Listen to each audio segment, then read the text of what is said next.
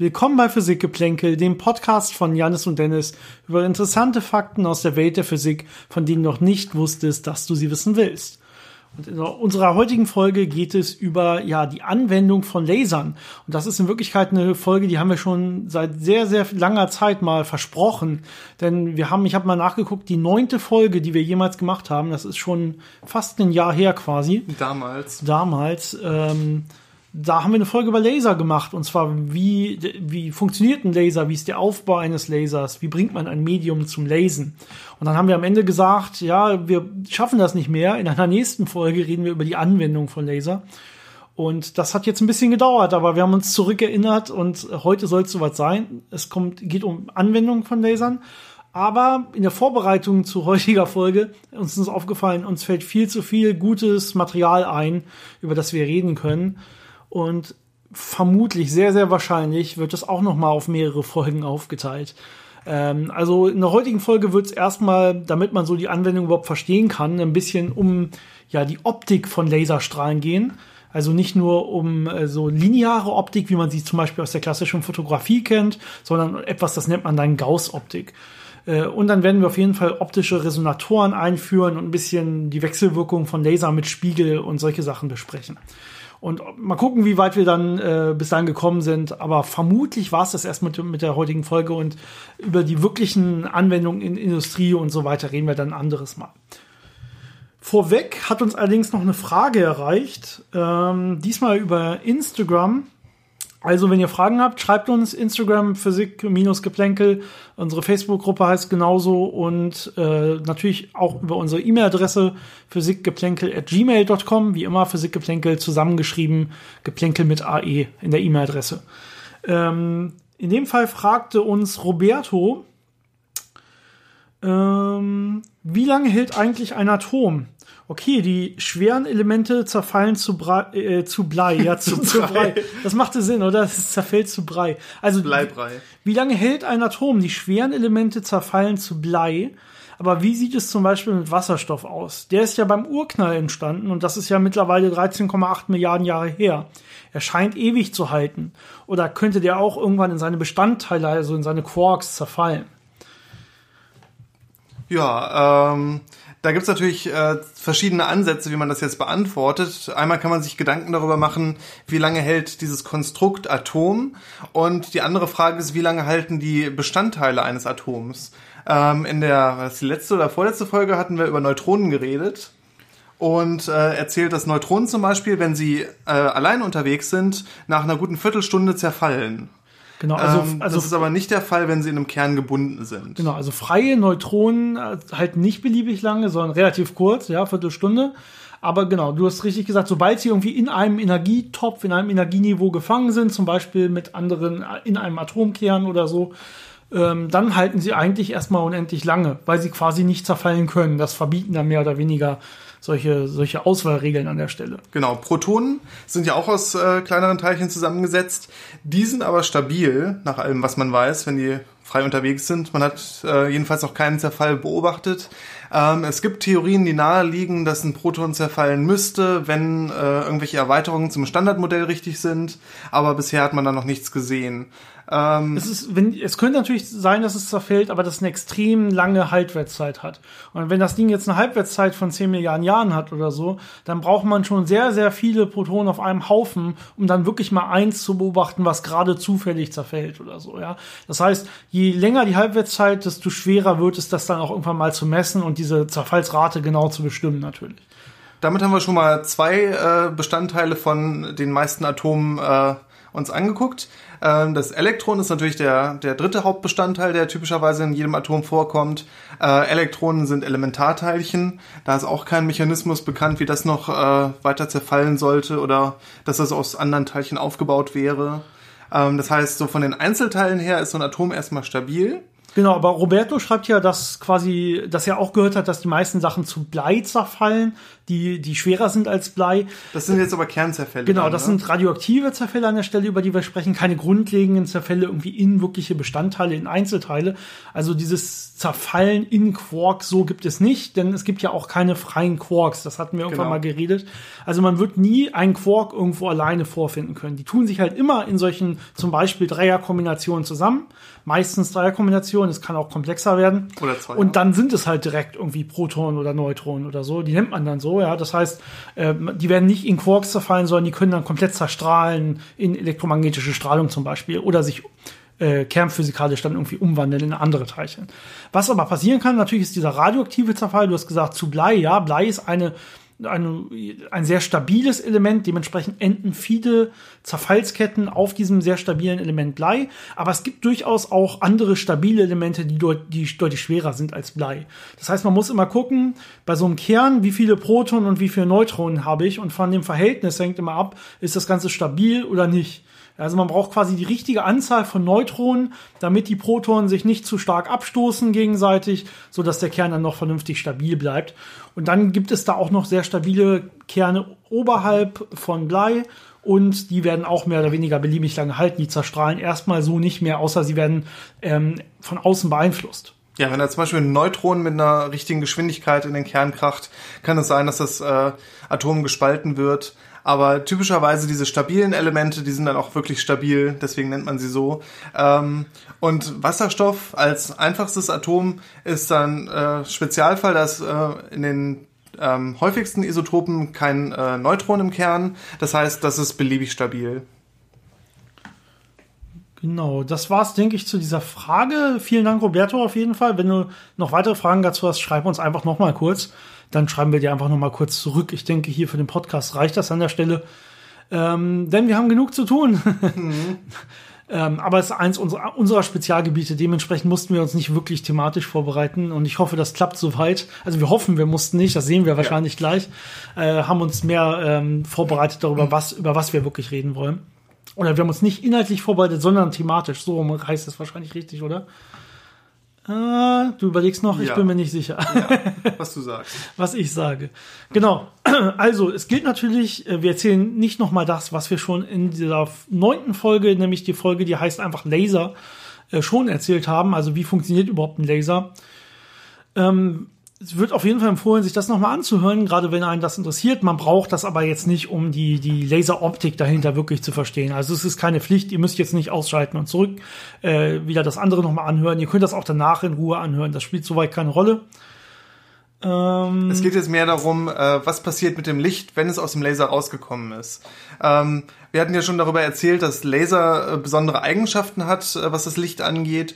Und das beeinflusst eben, was man mit dem Licht machen kann und welche Eigenschaften das hinterher hat und wie man das Licht beschreibt. Ähm, als wenn man jetzt eine einfache Glühbirne hat. Genau, so eine einfache Glühbirne oder Optik, die man zum Beispiel in der Fotografie oder so verwendet, wird generell als Strahlenoptik bezeichnet oder in der Physik gerne als lineare Optik oder so. Ähm, lineare Optik vor allen Dingen meistens diese Strahlengänge, das lernt man, glaube ich, auch größtenteils noch in der Schule. Die kann man einfach mit dem Lineal zeichnen. Ja? Also ich habe irgendwie die Abbildung einer Linse zum Beispiel oder so. Da kann ich gucken, ah, wie sieht denn der Strahl aus, der von ganz, der ganz oberste Strahl und wie sieht der ganz unterste Strahl. Und dann gucke ich mir, wie, äh, wie die jeweils in einem Fokuspunkt gebrochen werden oder so und mache dann einfach eine Linie durch. Und dann sehe ich, ah, so verhält sich das ganze Objekt. Ähm, wenn ich Laserstrahlen habe, die sehen ein bisschen anders aus. Und dann geht das nicht mehr ganz so schön, sondern ähm, im Prinzip, im, wir nennen das im Fernfeld, da geht es sehr ähnlich zu. Das heißt, wenn ich Fernfeld heißt, ich gucke von sehr weit weg. Also ich bin jetzt nicht in der Nähe des Fokuspunktes zum Beispiel, sondern ich bin irgendwo, ja, äh, je nachdem, wie stark das Ganze fokussiert ist, weit genug weg, so dass dann wieder mehr oder weniger die lineare Optik gültig ist. Dann kann ich das auch alles wieder verwenden. Aber in der Nähe des Fokuspunktes passiert, passieren ganz viele verschiedene Effekte, die im Prinzip dazu führen, dass man eine andere Art der Herangehensweise braucht, wie man jetzt wirklich ähm, ja, mit Lasern arbeitet. Und diese typische Art der Beschreibung nennt man dann entweder Gaussstrahl oder Grundmode. Zu Moden werden wir gleich noch ein bisschen was erzählen. Ähm, aber dieser Gaussstrahl, das ist so die typische Art, wie sich das Licht ausbreitet, wenn man einen Laser baut und wenn man ihn äh, ja gut genug gebaut hat und äh, ähm, das ist so das, was man normalerweise benutzen möchte, wenn man mit Optiken arbeitet. Es gibt äh, Situationen, wo man andere sogenannte Moden benutzen möchte, aber äh, ich würde sagen, die Mehrheit äh, der Fälle, wo man Laser benutzt, benutzt man halt diese Gaussstrahlen. Und die kann man mathematisch beschreiben, da kann man die Eigenschaften äh, sich äh, von angucken und dann Berechnungen machen, äh, wie das dann alles in äh, dem Aufbau aussieht. Ähm, das werden wir natürlich jetzt nicht alles im Detail beschreiben, nur so ein bisschen die äh, wichtigsten Eigenschaften davon. Ähm, und eine der Eigenschaften ist eben, dass der Fokus nicht beliebig klein ist, sondern immer eine Mindestgröße hat.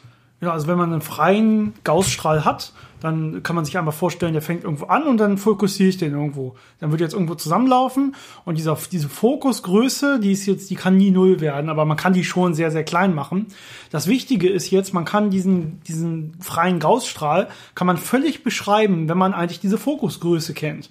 Und man muss jetzt natürlich vielleicht noch die Position des Fokuses kennen. Genau. Also mit diesen beiden Größen, wenn ich genau quasi Auskunft habe über den Fokus, wo liegt der und wie klein ist der, weiß ich genau alles andere. Ich kann so, so sozusagen eine Auskunft machen über die Divergenz des Strahls. Das heißt, wie schnell läuft er danach auseinander. Ja, so würde man das ja nennen, wenn ich irgendwie einen normalen Lichtstrahl habe und den fokussiere mit Hilfe einer Lupe oder so, dann ist das auch die, die Divergenz, die ihn dann zusammenführt und danach wieder auseinandergehen lässt. Genau dasselbe haben wir auch bei einem Gaussstrahl. Der große Unterschied, der Fokus, wie du gesagt hast, ist, hat irgendeine Größe und je größer der Fokus ist, umso weniger schnell geht er danach auseinander. Ja. Ja, das heißt, ähm, wenn man einen sehr großen Fokus wählt, dann äh, kann man ihn sehr, auf sehr lange Distanzen äh, zusammenhalten auf die ungefähr dieser Größe. Das heißt, wenn ich jetzt einen Strahl zum Mond schicken will oder so, dann muss ich dafür sorgen, dass der Fokus, den ich hier erzeuge, ein sehr, sehr großer Fokus ist. Also vielleicht am besten einen Meter oder sowas, dann hat er sogenannte Rayleigh-Längen, die extrem groß sind. Und diese Rayleigh-Länge heißt einfach quasi, wenn der Strahl auseinandergeht, äh, dann sagt man, okay, solange der noch in der Rayleigh-Range ist, in der Rayleigh-Länge ist, dann ist der noch nicht so weit auseinandergegangen. Dann ist der quasi noch in seiner Fokusgröße. Faktor Wurzel 2 ist da denn gerade mal so auseinandergegangen. Das ist so die Definition davon. Die Rayleigh-Länge ist auch der Bereich, wo äh, dieser Gaussstrahl eben wirklich sich stark unterscheidet von normalen äh, Lichtstrahlen, wenn man die klassisch beschreibt. Weil man dann nah am Fokus ist, genau. wo eben diese anderen Effekte aus, äh, zustande kommen. Und äh, das ist auch meistens die Länge, in der man bleiben will, wenn man irgendwelche Experimente macht oder so. Äh, dann will man halt mit Gauss-Optik rechnen und auch die Effekte nutzen, die so ein Gaussstrahl mit sich führt. Und dementsprechend probiert man immer innerhalb der Rallye-Länge zu bleiben. Außerdem ist der Strahl noch klein genug, dass der überhaupt noch auf Optiken passt. Weil wie gesagt, danach geht er immer weiter und weiter auseinander und dann kann man den natürlich irgendwann auch nicht mehr benutzen. Äh, das heißt, so ein äh, Laserpointer kann man sich vorstellen, der hat zum Beispiel vielleicht irgendwie einen äh, Fokus von einem Millimeter zum Beispiel. Ja, und dann kann man sagen, okay, der hat eine Radio Range von ein paar Metern oder so. Das heißt, man weiß, okay, nach ein paar Metern ist der Faktor Wurzel 2, irgendwie, was ist das, 1,3 oder so, glaube ich, auseinandergegangen. auseinandergegangen, ungefähr, ja, ganz grob als Physiker geschätzt, auseinandergegangen. Ähm, und das geht dann linear ungefähr so weiter. Das heißt, ich kann jetzt gucken, ähm, nach äh, wie vielen Metern, der ist der irgendwie zwei Meter groß geworden. Ist schon relativ weit. Also man wird sehen, okay, die Hauswand gegenüber kann ich mit dem Laserpointer noch vernünftig anleuchten und so, aber wenn es noch weiter weg geht und wenn ich mir den Punkt dann angucke, dann ist der Punkt schon relativ groß geworden. Das heißt, bei großen Distanzen, und das hat man zum Beispiel bei großen auch Laserteleskopen, äh, oder so, dann muss man wirklich äh, dafür sorgen, dass diese Fokuspunkte riesig sind, damit der Strahl dann wenigstens auf dieser Größe bleibt und nicht noch weiter auseinanderläuft. Ja, zum Beispiel bei der LISA-Mission, also der Weltraummission äh, eines Gravitationswelleninterferometers, hat man ja Armlängen von mehreren Millionen Kilometern und da wird so ein Strahl, der vorher noch äh, in so ein 40 Zentimeter Teleskop, das glaube ich, passt, äh, auf viele, viele Kilometer aufgeweitet.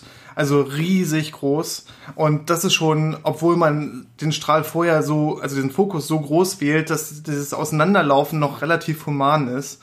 Ähm, aber das, das unterscheidet sich halt in der klassischen Optik, kann man sich halt vorstellen, ich habe so einen parallelen Strahl, der immer die gleiche Größe hat. Und das ist hier eben nicht der Fall. Ja, man sagt ja zum Beispiel Licht von Sternen, wenn man das beobachtet mit einem Teleskop in der klassischen Optik, dann kommt das, dann fällt das parallel ein auf das Teleskop, weil das halt von so weit wegkommt, dass die kleinen Winkelunterschiede da von den einzelnen Strahlen keine Unterschiede machen. Das ist auch wahr, ja. Aber bei einem Laserstrahl, der würde dann halt so weit aufgegangen sein, quasi, dass, dass das hier dann an der Stelle nicht mehr zu sehen ist. Man kann sich das aber so ein bisschen vorstellen wie bei einer Taschenlampe, da kommt ja auch so ein Lichtkegel raus. Ja, so ähnlich ist es natürlich dann auch bei so einem Laserstrahl. Das Wichtige ist aber in der Tat, dass man ihn mit so zwei Größen eigentlich komplett beschreiben kann. Das ist ganz schön. Wenn man äh, hier vielleicht ein ganz kurzer Schwank zur, äh, zur, zur äh, Industrie, wenn ich jetzt so einen Laser benutze in der Industrie, dann ist das meistens kein perfekter Gaussstrahl, sondern da kommt jetzt eben solche Effekte zu Trage. Ja, wir haben keinen perfekt gebauten Laser, wir haben auch keine perfekten Laborbedingungen oder so. Das heißt, hier hat man jetzt etwas, was man höhere Moden nennt. Ähm, erklären wir gleich noch ein bisschen genauer. Äh, man kann das aber mehr oder weniger zusammenfassen in einem Faktor, den man dann einfach mit reinschreibt. Das nennt man dann m-Quadrat-Faktor, spielt keine große Rolle. Wichtig ist, das ist quasi eine Angabe dafür, wie gut ist der Strahl wirklich ein Gauss-Strahl. Das heißt, wie genau kann ich den jetzt mit diesen klassischen Gauss-Methoden beschreiben. Das heißt, dann brauche ich drei Parameter, um den Strahl zu beschreiben. Ja, die, die Größe des Fokuspunktes, die Position des Fokuspunktes und wie groß ist dieser m-Quadrat-Faktor, also wie gut passt der überhaupt zu einem Gauss-Strahl. Wenn der m-Quadrat-Faktor größer als 1 1 ist, dann ist es eben kein Gaußstrahl mehr. Dann heißt das einfach, er divergiert, er divergiert insgesamt mehr, als ein normaler Gaußstrahl divergieren würde. Also er geht, er läuft schneller auseinander. Das passiert normalerweise bei Industrielasern immer an der Stelle.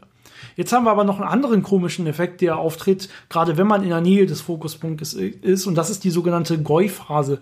Janis, vielleicht kannst du ein bisschen was zur Goi-Phase erklären. Das kannst du nämlich deutlich besser als ich. Oh, ähm. Wir haben hier direkt neben uns nämlich gerade ein schönes Bild immer noch an einem Whiteboard. Da hat Janis mir irgendwann mal äh, tolle neue Erkenntnisse zur Goi-Phase genannt, die ich bis dahin noch nicht hatte. Ich. Wie erklärt man Goi-Phase? Ähm, ja, also das ist so ein bisschen der Unterschied zwischen einem, einer Ebenenwelle und einem Gaussstrahl, äh, den kann man sich äh, anhand dieser Wellenfronten, also an, an Orten gleicher Phase, also gleicher Schwingung äh, der elektromagnetischen Welle äh, ein bisschen verdeutlichen. Und diese Goi-Phase beschreibt eben den Unterschied zwischen, ich habe eine ebene Welle mit so flachen Phasenfronten und ich habe einen Gaussstrahl, der halt äh, ja, gekrümmte und äh, etwas anders sich ausbreitende Phasenfronten hat, also Orte, wo zum Beispiel gerade das Maximum sich befindet von der elektromagnetischen Welle. Und ähm, das ist dann nochmal unterschiedlich, ob ich jetzt diesen Gaussstrahl, also diese Grundmode habe oder diese höheren Moden, auf die wir gleich noch eingehen werden. Also das ist einfach so, ähm, ja, ein, eine Eigenschaft, die sich unterschiedlich verändert. Genau, also man kann sich vorstellen, ebene Wellen äh, hast du beschrieben, ja, das sind, kann ich mir vorstellen, irgendwie, wenn ich, wenn ich eine Wasserwelle habe oder sowas, die irgendwo langläuft und mir die Wellenfront angucke, also wo es gerade, wo läuft es gerade auseinander. Und wenn das jetzt eine, eine Front ist, die irgendwo in eine Richtung läuft, also jetzt nicht kreisförmig auseinander, sondern so, ich, ich lege zum Beispiel einen Stab ins Wasser oder sowas, dann wird in der Mitte vom Stab wird so ein bisschen mehr oder weniger eine ebene Welle entstehen, die wegläuft. Das gibt es auch bei Licht und äh, normalerweise ist ebene Welle kann man mathematisch sehr gut mitrechnen. Deswegen guckt man sich immer an, wie gut passt das zu einer ebenen Welle, dann kann ich es einfach rechnen. Und deswegen braucht man diese Goi-Phase mehr oder weniger, um zu sagen, ah, wir können das Ganze durch eine ebene Welle beschreiben. Das ist dann so eine Sinus- oder Cosinus-Funktion zum Beispiel. Das heißt, es schwingt quasi nur auf und ab, aber sonst passiert nichts äh, bei so einer Lichtwelle. Ähm, aber es gibt hier aufgrund dieses, dieses Gaussstrahls, aufgrund dieses Verhaltens beim Fokuspunkt, gibt es eben noch eine Änderung zur Ebenenwelle und die wird zusammengefasst in der Golfphase an der Stelle. Aber es ist schon ein bisschen kompliziert zu erklären und auch zu verstehen. Aber Normalerweise braucht man das nicht, es sei denn, man arbeitet jetzt speziell in, äh, in diesem Gebiet und muss dann da äh, und, und Optiken berechnen. Und man interessiert sich für Phasen, ja. Das heißt, für Phasen interessiere ich mich dann immer, wenn ich mich für Interferenz interessiere. Also wenn ich jetzt zwei Strahlen überlagere und mir gucke, wie habe ich jetzt gerade Maximum auf Maximum, also maximale konstruktive Interferenz oder Maximum auf Minimum, das heißt, es löscht sich aus, dann ist es immer wichtig, wie ist die Phase zueinander. Und da brauche ich dann diese Golfphase als Zusatzfaktor zur normalen Optik, wenn ich eben Gauss-Optik mir angucke an der Stelle. Eine weitere Frage, die man sich jetzt natürlich stellen kann, ist, warum denn so ein Gaussstrahl eigentlich Gaussstrahl heißt. Vielleicht fällt mir gerade ein, hätten wir uns das auch schon vorher fragen können an der Stelle. Genau, also äh, offensichtlich hat das was mit dem Herrn Gauss zu tun, aber der hat in der Tat nichts mit Laserphysik zu tun gehabt und der hat jetzt auch nicht den Gaussstrahl selber erfunden, sondern hier geht es in der Tat um die Gauss-Verteilung. So eine Gauss-Kurve ist ja eigentlich eine klassische statistische Verteilung, die man bestimmt schon öfter gesehen hat. So eine klassische Glockenkurve. Also in der Mitte am größten und nach außen hin fällt das Ganze halt so ab wie eine Gauss-Verteilung. Das ist dann halt dementsprechend eine passende mathematische Formel, die das beschreibt. Aber so eine, ja, eine Glockenverteilung, so eine Gauss-Verteilung trifft eigentlich bei, auf die meisten statistischen Sachen, die man so kennt, zu. Ähm, es gibt halt klassische Verteilungen, ähm, Normalverteilung, Gauss-Verteilung, Poisson-Verteilung. Poisson-Verteilung. Also das ist eine der ganz großen Standardverteilungen, die man eigentlich immer auch bei politischen Abstimmungen und so weiter erhält und vor allen Dingen oft in der Physik. Und in der Tat ist das jetzt hier auch ähm, in der Tat für das Intensitätsprofil ähm, des Gaussstrahls der Fall von so einem Laser. Das heißt, wenn ich jetzt hier ähm, quasi einen Querschnitt mache an einem, an einem Ort durch so einen Laser, dann sehe ich da jeweils so, so eine Gauss-Verteilung. Das heißt, in der Mitte würde immer das, das, die meiste Intensität liegen und dann fällt das nach außen so ab. Normalerweise kann man jetzt sagen, ähm, das Gens fällt quasi immer weiter ab, immer weiter ab, aber kommt nie auf Null. Das heißt, theoretisch hätte so ein äh, Gaussstrahl oder so ein Laserstrahl einen Radius von unendlich. Deswegen sagen Physiker irgendwann, ja, irgendwann ist das Ganze aber so klein, dass uns das nicht mehr interessiert. Also wenn das Ganze auf einen bestimmten Wert abgefallen ist, das ist meist sowas wie eins durch e Quadrat ähm, für die Intensität so eines Strahls, dann sagt man, dann ist das Ganze so klein, ab da sagen wir, dann ist das der Radius des Strahls erreicht, weil ab da interessiert uns das Ganze nicht mehr. Das heißt, der hat dementsprechend einen definierten Radius, so ein, so ein Laserstrahl, aber in der reinen Theorie eigentlich nicht. Eigentlich wird das Ganze immer nur kleiner und kleiner und kleiner. Halt nur irgendwann sehr, sehr schnell. Genau, deswegen heißt das Ganze an der Stelle Gaussstrahl. Und äh, wenn man jetzt ein bisschen guckt, wie man damit überhaupt jetzt äh, rechnen könnte, was wir hier natürlich nicht machen wollen in so einem Podcast, aber wenn ich zum Beispiel gucke bei, bei linearer Optik, ähm, lernt man irgendwann äh, Matrizenoptik kennen, meistens noch in der Schule, ähm, spätestens wenn man irgendwie anfängt, irgendwas in der Richtung zu studieren. Ähm, wenn das euch gerade nicht sagt, ist jetzt wieder mal nicht, nicht ganz so wichtig. Aber für die Interessierten, denke ich, ist wichtig, das kurz anzusprechen. Also man kann zum Beispiel so eine Linse äh, mit so einer sogenannten ABCD-Matrix beschreiben. Also es ist eine 2-Kreuz-2-Matrix, wo jeweils dann dementsprechend, wo vier Werte drinstehen, die so ein optisches System beschreiben. Und jetzt kann ich normalerweise sagen, für eine, für eine lineare Optik, ich gehe mit dem und dem Strahl rein und dann multipliziere ich das mit der Matrix und dann weiß ich, ah, so und so hat sich das ganze Verhalten nachher. Und ähm, dementsprechend wurde jetzt ein Mechanismus entwickelt, wie ich auch mit so Gaussstrahlen äh, mit diesen klassischen Matrizen äh, rechnen kann, ohne dass ich die ändern muss, ohne dass ich die anpassen muss. Und ähm, dafür wurde etwas eingeführt, das nennt sich Strahlparameter.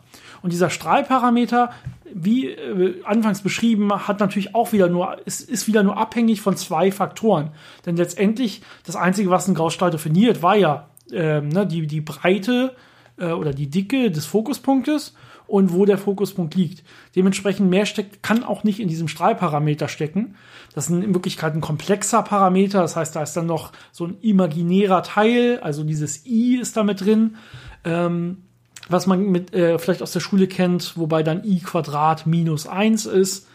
Ähm, aber in Wirklichkeit wird das Ganze nur durch diese zwei Faktoren auch beschrieben. Und wenn ich mir diesen Strahlparameter dann ausrechne anhand einer Formel, ähm, dann kann ich damit ganz normal diese Matrizen wieder ran multiplizieren und gucken, welcher Strahlparameter kommt denn nachher raus. Und das ist mein neuer Gaussstrahl, so wie er dann jemals, jeweils durch das optische System auch dann verändert wurde. Dementsprechend kann man damit dann auch relativ simpel nachher weiterrechnen. Problematischer wird's, wenn das Ganze eben kein Gaussstrahl mehr ist, sondern wenn der Laser nicht gut gebaut wurde oder das System halt irgendwie das Ganze so doof verändert hat, dass ich diese höheren Moden mit reinbekomme, dann verhält es, dann ist die Intensitätsverteilung eben keine klassische Gauss-Verteilung mehr, sondern kann dann beliebig komplex werden an der Stelle. Hier kommen wir jetzt vielleicht zu einer neuen ja, zu einer neuen Eigenschaft, ähm, jetzt nicht von unserem Gaussstrahl, sondern jetzt können wir mal über Sachen reden, die man jetzt mit so einem Gaussstrahl machen kann. Zum Beispiel sind das die optischen Resonatoren oder wie wir meistens sagen auf Englisch, das englische Wort ist Cavity dafür, wobei im Englischen existiert auch das Wort Resonator. Aber wenn man über Cavity redet, weiß man an der Stelle eh Bescheid, über was es geht. Also Optical Cavity oder optische Cavity an der Stelle ist hier das Wort. Und das ist eine sehr, sehr interessante Eigenschaft, wo wir gleich auf dieses Thema Moden kommen werden. Ja, wie muss man sich jetzt so eine Cavity vorstellen? Im Allgemeinen ist das eine Anordnung von Spiegeln oder einfach nur reflektierenden Flächen, äh, die dafür sorgen, dass ein Strahl ähm, ja auf eine Art gefangen wird. Das heißt, immer wieder in sich selbst reflektiert wird oder immer im Kreis läuft. Ähm, und um das zu verstehen, warum das was Besonderes ist, äh, sollten wir vielleicht nochmal auf äh, Spiegel an sich eingehen. Äh, man hat vielleicht dieses Bild im Kopf, einen Spiegel, den stellt man irgendwo hin und dann wird alles Licht reflektiert, aber das ist in der Realität nie der Fall. Das heißt, äh, egal wie gut ich einen Spiegel mache, es wird immer ein ganz kleiner Bruchteil an Licht durchgehen und äh, ein Teil teilweise absorbiert werden, wenn er nicht gut gebaut ist. Aber das Ideale, was man äh, erreichen kann im Labor, ist, dass ein großer Teil reflektiert wird und ein ganz, ganz kleiner Teil transmittiert wird, also durch den Spiegel durchgeht. Genau, bei dem Bartspiegel oder so merkt man das natürlich nicht, weil dahinter dann natürlich einfach irgendwie ein Schrank ist oder eine Wand ist oder so. Da wird dann alles Licht, was durch die vordere Spiegelfront durchgeht, einfach zur Not absorbiert. Ja, deswegen sieht man nicht, dass da in Wirklichkeit Licht durchgeht. Genau, und äh, man kann jetzt natürlich äh, dadurch, dass man Spiegel äh, auf verschiedene Arten herstellen kann und äh, das Spiegeldesign wählen kann, äh, diese, diesen Grad der Reflexion äh, relativ frei wählen. Ähm, und das macht man sich dann auch zunutze, um komplexere Anordnungen zu bauen und komplexere Resonatoren zu bauen, die dann bestimmte Eigenschaften haben. Also wir können relativ definiert sagen, wir wollen zum Beispiel einen Spiegel, den wir in so einen Laser reinhalten und da sollen jetzt fünf Prozent des auftreffenden Lichtes sollen durchgehen. Ja, die werden quasi nicht verändert durch den Spiegel und 95 Prozent mehr oder weniger werden reflektiert. Wenn wir jetzt mal die Verluste äh, durch Wärme oder so vernachlässigen, die auf jeden Fall auch noch passieren werden, aber das ist dann irgendwie im Parts per Million Bereich oder sowas, ja. Und den interessanten Effekt, den man jetzt mit diesen Spiegeln haben kann und was dann äh, auf dieses Thema Cavities eingeht, ist, ähm, ich kann einen Spiegel nehmen und in einen Laserstrahl stellen und der reflektiert jetzt 99 Prozent des Lichtes zurück zum Laser. Okay, wie erwartet. Jetzt stelle ich aber einen zweiten Spiegel mit der gleichen Reflektivität hinter den ersten Spiegel. Das sollte ja eigentlich gar nichts mehr ankommen, nur diese eine Prozent. Ja. Genau. Aber was man jetzt plötzlich sieht, und jetzt hängt es sehr stark davon ab, wie genau ich die Spiegel hinstelle, kann ich es erreichen, dass das komplette Licht durch beide Spiegel durchgeht. Genau, das heißt, der erste Spiegel wird oder wird offensichtlich beeinflusst von dem Spiegel, den ich dahinter aufstelle. Ja, aber auf einmal geht ja auch alles durch den ersten durch und alles durch den zweiten durch, obwohl auch der zweite ein Spiegel ist, der 99 Prozent reflektieren, also zurückwerfen sollte. Und das ist ein Effekt, wenn man sich so darüber Gedanken macht. Vielleicht hat man da in der Schule schon mal von gehört. Aber wenn man sich so in Ruhe darüber Gedanken macht, ist das extrem beeindruckend, finde ich zumindest immer wieder. Also auch jetzt noch, wenn ich denke, okay, ich habe einen Spiegel, da kommt fast nichts durch, ich stelle dahinter einen anderen Spiegel und dann kommt sowohl durch den ersten alles durch, als auch durch den zweiten, ähm, obwohl er auch hochreflektierend ist. Und dieser Effekt hat halt damit zu, mit diesen Moden zu tun, die jetzt äh, innerhalb dieser Spiegel im Prinzip existieren können. Das heißt, wir haben jetzt so eine Cavity gebaut, die besteht jetzt in dem Fall zum Beispiel aus zwei parallelen Spiegeln. Das heißt, was jetzt passieren würde, ist, dass diese 1% würden jetzt durch den ersten Spiegel durchwandern und die werden jetzt aber höchstwahrscheinlich vom zweiten Jahr reflektiert werden, also zumindest 99% davon. Die würden also zurück zum ersten Spiegel laufen. Die werden jetzt vom ersten aber wieder reflektiert, 99 Prozent davon. Also ein bisschen geht verloren, aber das meiste wird jetzt immer hin und her reflektiert, hin und her reflektiert. Es kommt ja aber immer was nach. Wir äh, haben ja weiterhin unseren Strahl vorne auf dem ersten Spiegel drauf, der immer ein Prozent seines Lichtes zumindest reinschickt. Und das sorgt im Endeffekt dafür, dass sich innerhalb dieser Cavity so ein Lichtstrahl, der wird sich aufbauen, der wird immer stärker und stärker und stärker werden. Und jetzt äh, muss man sich das Licht ein bisschen genauer angucken, denn Licht besteht ja aus Wellenlängen.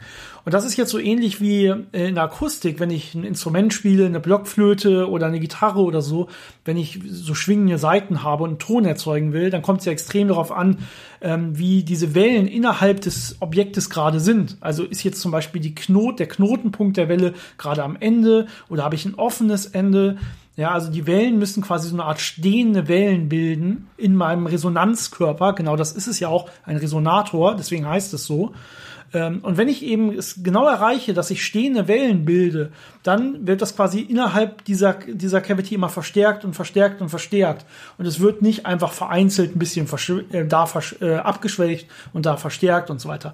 Und dann erreiche ich wirklich irgendwann diesen Punkt, dass ich äh, das Ganze da drin so stark habe, dass ich eine Überhöhung habe, nennt man das, und nachher der transmittierte Strahl durch den zweiten Spiegel wieder so stark sein kann, wie das, was ich anfangs reingeschickt habe in den ersten Spiegel, beziehungsweise mehr als das, denn ich strahle ja nur ein Prozent eigentlich rein durch den ersten Spiegel. Es kommen aber nachher 100% hinten raus.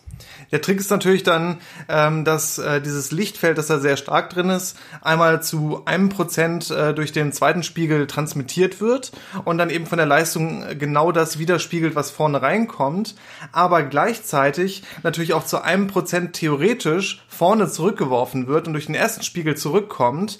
Aber jetzt kommt wieder die Interferenz ins Spiel. Das Licht ist ja interferenzfähig bei einem Laser. Und äh, dadurch, dass ich diese beiden Spiegel eben in genau dem richtigen Abstand angeordnet habe, habe ich vorne destruktive Interferenz. Das heißt, das Licht, das aus der Cavity zum Laser zurück möchte, interferiert mit dem Licht, das direkt von dem ersten Spiegel reflektiert wird, destruktiv. Das heißt, es geht kein Licht zum Laser mehr zurück. Und das ist der dieser erstaunliche Trick dabei, warum jetzt plötzlich das Licht nicht mehr vom ersten Spiegel reflektiert wird, sondern komplett durchgeht. Genau. Das heißt, wir schicken in Wirklichkeit nicht nur ein Prozent rein, sondern wir schicken jetzt wirklich 100 Prozent rein und es gehen dann auch 100 Prozent durch den zweiten durch, obwohl der so hoch reflektiert, äh, reflektiv ist. Und äh, die, die Lichtleistung quasi innerhalb der Cavity kann auch deutlich höher sein. Ja? Die kann jetzt deutlich über diesen 100 Prozent selber liegen. Aber immer, wenn man ran will, dann äh, muss man sich ja diesen Strahl wieder auskoppeln und dann hat man wieder natürlich an der Stelle diese 100 Prozent, die man vorher reingesteckt hat. Genau, das ist halt ein, äh, ein Gleichgewichtszustand, der sich einstellt, aber zu dem muss man erstmal hinkommen. Das heißt, man pumpt erstmal Energie hinein und dann hat man diese Überhöhung als so ein Gleichgewichtszustand. Ja, und das ist das Grundprinzip von allen Resonatoren, die man so in der Optik benutzt. Ähm, es gibt noch ein bisschen andere, wo dann äh, keine stehende Welle ist, sondern eine umlaufende Welle. Ähm, aber da müssen wir jetzt nicht so im Detail drauf eingehen. Diese stehenden Wellen, das ist so das, was wirklich am äh, häufigsten benutzt wird. Genau, und jetzt müssen wir natürlich irgendwie auf Moden zu sprechen kommen, das haben wir ja quasi versprochen. Das heißt, was, wir, was jetzt in dieser Cavity existieren würde, ist mehr oder weniger so eine, ein Gaussstrahl, der jetzt quasi an den beiden Enden mehr oder weniger ähm, das Maximum hat und genau in der Mitte den Fokuspunkt. Das Maximum an der Größe meinst du, ne? Ja. Genau. Und ähm, jetzt kommt es natürlich darauf an, ähm, wie diese Spiegel geformt sind, ähm, welche Form genau und welche Größe genau dieser Gaussstrahl hat. Es gibt jetzt aber nicht nur diesen Gaussstrahl, der einfach dieses normale, diese Gaussverteilung im Querschnitt hat, sondern es gibt jetzt noch höhere Moden, je nachdem, wie die Geometrie äh, dieser Spiegel zu dem zu der Geometrie des Strahls passt, der da reinkommt. Und das kann man sich dann so vorstellen als äh, so ja so unterschiedliche Fleckenmuster, ähm, die man äh, da sieht. Und äh, insgesamt bilden diese, diese sogenannten Hermite-Gauss-Moden, also diese Moden dann eine Basis. Das heißt, ich kann jedes beliebige äh, Fleckenmuster, was ich da drin sehe, äh, mit dieser Basis beschreiben. Also mit diesem Gaussstrahl und dann mit äh, zwei Flecken und dann mit äh, vier Flecken und so weiter und so weiter. Genau, das heißt, im Prinzip ist es eine Mischung aus ganz vielen mehr oder weniger kleinen Gaussstrahlen, kann man sich so vorstellen. Und man kann letztendlich damit jedes Laserbild erzeugen, was man irgendwie erzeugen will. Das sind dann aber keine Gauss-Moden mehr, sondern die, die beschreibe ich dann auch nicht mehr einfach mit diesen Strahlparametern und mit dieser Matrizenoptik, sondern dann wird es wirklich kompliziert, damit zu rechnen. Das sind dann auch teilweise komplexe Integrale, mit denen ich rechnen muss äh, und so. Das heißt, man probiert eigentlich das Ganze immer so zu bauen, dass man eigentlich die ganze Leistung in der Grundmode hat, in der Gauss-Mode und dass man keine Leistung in diesen höheren Moden hat. Und dann muss man, äh, um das zu erreichen, muss man eigentlich dafür sorgen, dass der Gaussstrahl, den man reinschickt, schon genauso aussieht wie diese Grundmode der Cavity, damit das genau übereinstimmt. Und dann koppelt auch die ganze Leistung nur in die Grundmode der Cavity. Und nachher kriege ich dann auch das als reinen Gaussstrahl wieder raus. Das heißt, immer wenn ich ein bisschen schräg einkopple oder so oder ein bisschen versetzt einkopple, dann kriege ich so höhere Moden mit rein, die mir nachher meinen Gaussstrahl mehr oder weniger kaputt machen. Ich hoffe, wir konnten ein bisschen klar machen, was so ein Resonator eigentlich ausmacht. Ähm, wir wollen jetzt noch ein bisschen darauf eingehen, äh, welche Anwendungen es für Resonatoren gibt. Und in den unterschiedlichen Anwendungen äh, fokussiert man sich meistens auf unterschiedliche Aspekte von einem Resonator. Also äh, die unterschiedlichen Eigenschaften, die dann stärker zum Tragen kommen. Zum Beispiel hat man Laserresonatoren, ähm, wo man das Lasermedium in einen Resonator hineinpackt. Da nutzt man aus, dass ja in diesem Resonator eben diese Überhöhung äh, der Leistung stattfindet. Das heißt, ich habe mehr Licht, was in meinem Laserkristall zu zur Verfügung steht, um diesen Lasing-Prozess äh, voranzutreiben. Das heißt, damit kann ich sehr starke Laser bauen. Ähm, das ist so die eine klassische Anwendung, die auch relativ alt schon ist. Ähm, eher neu äh, ist äh, ein Resonator als Frequenzreferenz. Ähm, und das hängt damit zusammen, dass äh, diese Spiegel, die man dafür braucht, diese sehr hoch reflektierenden Spiegel erst in den letzten 30 äh, Jahren wirklich so gut geworden sind, äh, dass man solche Resonatoren auf dieser, äh, auf diesem Level bauen kann. Und was die äh, Frequenzreferenz ausmacht, ist, man hat einen sehr stabilen Resonator. Das heißt, äh, die Länge des Resonators oder der Abstand der Spiegel ist sehr, sehr, sehr stabil. Und ähm, dadurch, dass es ja diese Resonanzbedingungen gibt für das Licht, dass es durch den Resonator durchgeht, ähm, kann ich das nutzen, um eben dieses Licht äh, da auf diesen Resonator zu stabilisieren. Das heißt, die Frequenz meines Lasers, des Lichtes, äh, stabil zu halten, so dass es immer in diesen Resonator genau resonant reinpasst. Das nutzt man zum Beispiel äh, bei sehr stabilen Lasern, die man für äh, Atomuhren benutzt oder auch in Gravitationswelleninterferometern oder in allen anderen äh, Anwendungen, wo man äh, frequenzstabile Laser braucht. Genau, man muss übrigens diese Cavity, wenn man das Ganze so haben will, dass man immer das ganze Licht durch diese Cavity quasi durchhaben will. Das heißt, das ist dieser gelockte Zustand, wo dieser Cavity zum Beispiel auf die Laserfrequenz stabilisiert wurde. Äh, dann das muss man immer aktiv die ganze Zeit machen. Ja, wenn ich jetzt einfach die zwei Spiegel nehme und damit überhaupt nichts tue, dann würde das einfach nur zu dann würde die, die Wellenlänge quasi nie eine stehende, vernünftige Welle innerhalb dieses Resonators bilden, sondern vielleicht mal ganz kurz für eine Millisekunde aus Versehen, aber das äh, würde quasi driften zu der einen oder zur anderen Seite wegen, wegen thermischen äh, Verschiebungen oder wegen Wackeln des Tisches und so weiter. Ja, also da gibt es ganz viele Effekte. Das muss man immer aktiv von außen stabilisieren. Da gibt es dann so äh, Piezo-Aktuatoren, die man elektrisch bewegen kann zum Beispiel. Oder man stabilisiert die Laserfrequenz auf den Resonator. Das heißt, man, man verändert die Laserfrequenz immer so, dass es eben genau ähm, diese stehenden Bedingungen im Resonator nachher gibt. Das muss man immer machen. Das Gute ist, wenn es dann nachher so stabilisiert ist, dass es durchkommt, hat man eben diese stabile Frequenz und äh, man kann diese Eigenschaften des Resonators auch nutzen als ähm, Filter, als optischen Filter für solche Wellenlängen. Das heißt, man kann jetzt eben, wie gesagt, diese Frequenz quasi, die da rauskommt, hat einen bestimmten Wert. Das heißt, man hat so eine Art Frequenzfilter. Das heißt, ich kann auch mit quasi mehreren Frequenzen mehr oder weniger vorne reingehen, kriege dann aber nur den, die, den Frequenzanteil raus, der im Resonator resonant ist. Dementsprechend habe ich diesen Frequenzfilter. Man hat allerdings auch einen räumlichen Filter, denn wir haben ja über diese Moden gesprochen. Das heißt, wenn ich jetzt zum Beispiel einen Strahl habe, der eben nicht sehr schön ist, dass ich halt, das heißt, ich habe viele höhere Moden und nicht nur die Gauss-Mode und gehe damit in so einen Resonator rein, dann kann ich jetzt aber dafür sorgen, dass zum Beispiel nur diese Gauss-Mode resonant ist im Resonator, indem ich dem halt die Spiegel genauso hinstelle und so halte, mehr oder weniger. Und dementsprechend wird der Strahl, der rauskommt, eben genau die Grundmode des Resonators sein.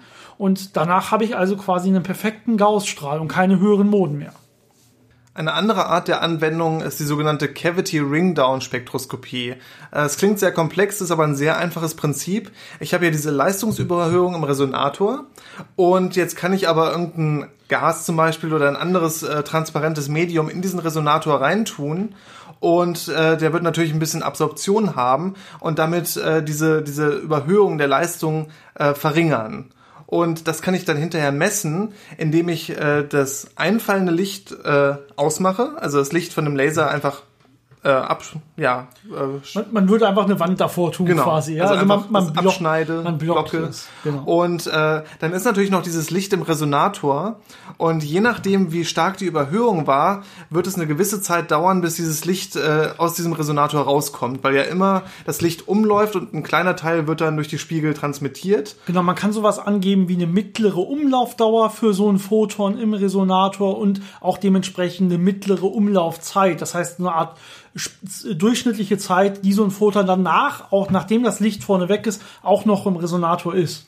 Und das hängt halt sehr stark davon ab und damit kann man sehr fein äh, gucken, was für ein Material da ist, äh, ähm, wie lange, wie das halt diese, diese äh, Umlaufzeit beeinflusst und auch äh, wie das dann äh, möglicherweise frequenzabhängig ist. Also genau, ich kann verschiedene Laserwellen auch reinschicken, also Frequenz, viele verschiedene Frequenzen und immer gucken, wie ist jeweils diese Cavity Ringdown Zeit. Ja, Ringdown, also wie lange braucht es quasi, wenn das Ganze vorne weg ist, um noch wieder runterzukommen Ja, normalerweise Ringdown würde man zum Beispiel haben, wenn man einen großen Gong anschlägt und einfach wartet, wie lange es dauert, bis kein Ton mehr kommt oder sowas. Und hier ist das quasi äquivalent. Ja, ich schicke nichts mehr rein und dann gucke ich, bis wie lange es dauert, bis kein Licht mehr rauskommt. Ja, genau, und dann kann man gute Spektroskopie mit betreiben. Also man kann jetzt diese Effekte, die es quasi hat, man kann damit jetzt Absorptionskoeffizienten ausrechnen und solche Dinge und dann gucken, zu welchen Stoffen passt das. Und dann kann man nachher sagen, ah, das Gas bestand zu so und so viel Prozent aus dem und dem und, und so weiter. Also gute äh, Methode der Spektroskopie. Ja, äh, zu guter Letzt gibt es noch relativ viele ähm, Präzisionsexperimente und Experimente äh, in der Quantenoptik, Quantenmechanik, äh, wo man Atome und äh, Licht miteinander wechselwirken lässt in Cavities. Das ist ein sehr spannendes Thema, aber sehr komplex. Äh, mal gucken, ob wir da nochmal irgendwann eine andere Folge drüber machen können oder ob wir das in, in so einer Quantenoptik-Folge mit erwähnen können. Aber da nutzt man eben auch die Eigenschaften, äh, die so ein Resonator hat und wie das dann mit äh, Atomen zum Beispiel wechselwirkt. Das ist Genau, es sind ja in so Cavities nicht alle Moden erlaubt, sondern eventuell zum Beispiel nur diese Grundmode. Und das schränkt auf einmal das räumliche Verhalten von Atomen in dieser Cavity auch stark ein. Und die fangen besonders an zu schwingen in, oder in eine besondere Richtung oder so. Da gibt's ganz viele verschiedene kleine Tricks, die man sich ausdenken kann. Das kommt aber auf jeden Fall nochmal, wenn dann in einer eigenen Folge. Das ist ein sehr, sehr komplexes Themengebiet, wo wir auch erstmal ein paar andere Sachen einfügen müssen, äh, einführen müssen. Nämlich wie überhaupt Licht mit Materie wechselwirkt. Das ist quasi ein Thema für sich und wäre quasi in der Uni auch eine Vorlesung für sich, mehr oder weniger, dieser, oh ja. dieser Beginn des, wie, was passiert überhaupt, wenn Licht auf Atome trifft. Ähm, ich glaube, die Folge ist für heute lang genug. Wir haben in der Tat noch auch für, ja, das waren ja noch nicht wirklich Anwendungen, sondern das war mehr oder weniger Gaußsche Optik oder Laseroptik. So sollten wir die Folge wahrscheinlich auch nennen. Und wir kommen zu den wirklichen Anwendungen dann in einer nächsten Folge, wo es dann wirklich geht, wie, was, für was kann man Laser in der Medizin benutzen oder in der Materialverarbeitung oder wie funktionieren Laserdrucker und solche Sachen. Ähm, ich hoffe, das wird dann auf jeden Fall nochmal die meisten Leute interessieren letztendlich, aber wir haben ja ein bisschen tieferen Anspruch hier auch. Dementsprechend so eine Laser-Optik-Folge sollte auf jeden Fall mit reinkommen. Und äh, ich glaube dann als nächste Folge oder irgendwann als nächste Laserfolge auf jeden Fall diese Anwendungsfolge. Und wir werden dann auf jeden Fall nochmal über diese Licht-Materie-Wechselwirkung und Quantenoptik, wo es um einzelne Photonen und einzelne Elementarteilchen geht und die Wechselwirkung dazwischen. Da kommt dann auch sowas rein wie Laserkühlung und so. Das wird wahrscheinlich dann nochmal eine neue Extra-Folge sein. Ja. Also ich denke, es kommen hier noch zwei weitere Folgen zum Thema Laser. Zumindest, wenn euch das Ganze interessiert wenn wir jetzt ganz viele Nachrichten erhalten und ihr sagt, das war alles entweder viel zu komplex oder viel zu langweilig, äh, lasst es uns bitte wissen. Das ist kein Problem für uns. Wir können auch gerne über andere Sachen reden. Schreibt uns einfach, was ihr dann lieber hören wollt. Macht Themenvorschläge. Das ist eh immer sehr willkommen bei uns. Ähm, und dann rutscht der Thema Leser, rutscht dann einfach ein bisschen tiefer bei unserer Liste. Ähm, und vielleicht kommt es dann doch irgendwann, wenn wir ein bisschen Leerlauf haben, aber zumindest dann nicht mit hoher Priorität. Also wie immer noch eine schöne Woche von unserer Seite aus. Bis zum nächsten Mal. Bis dann.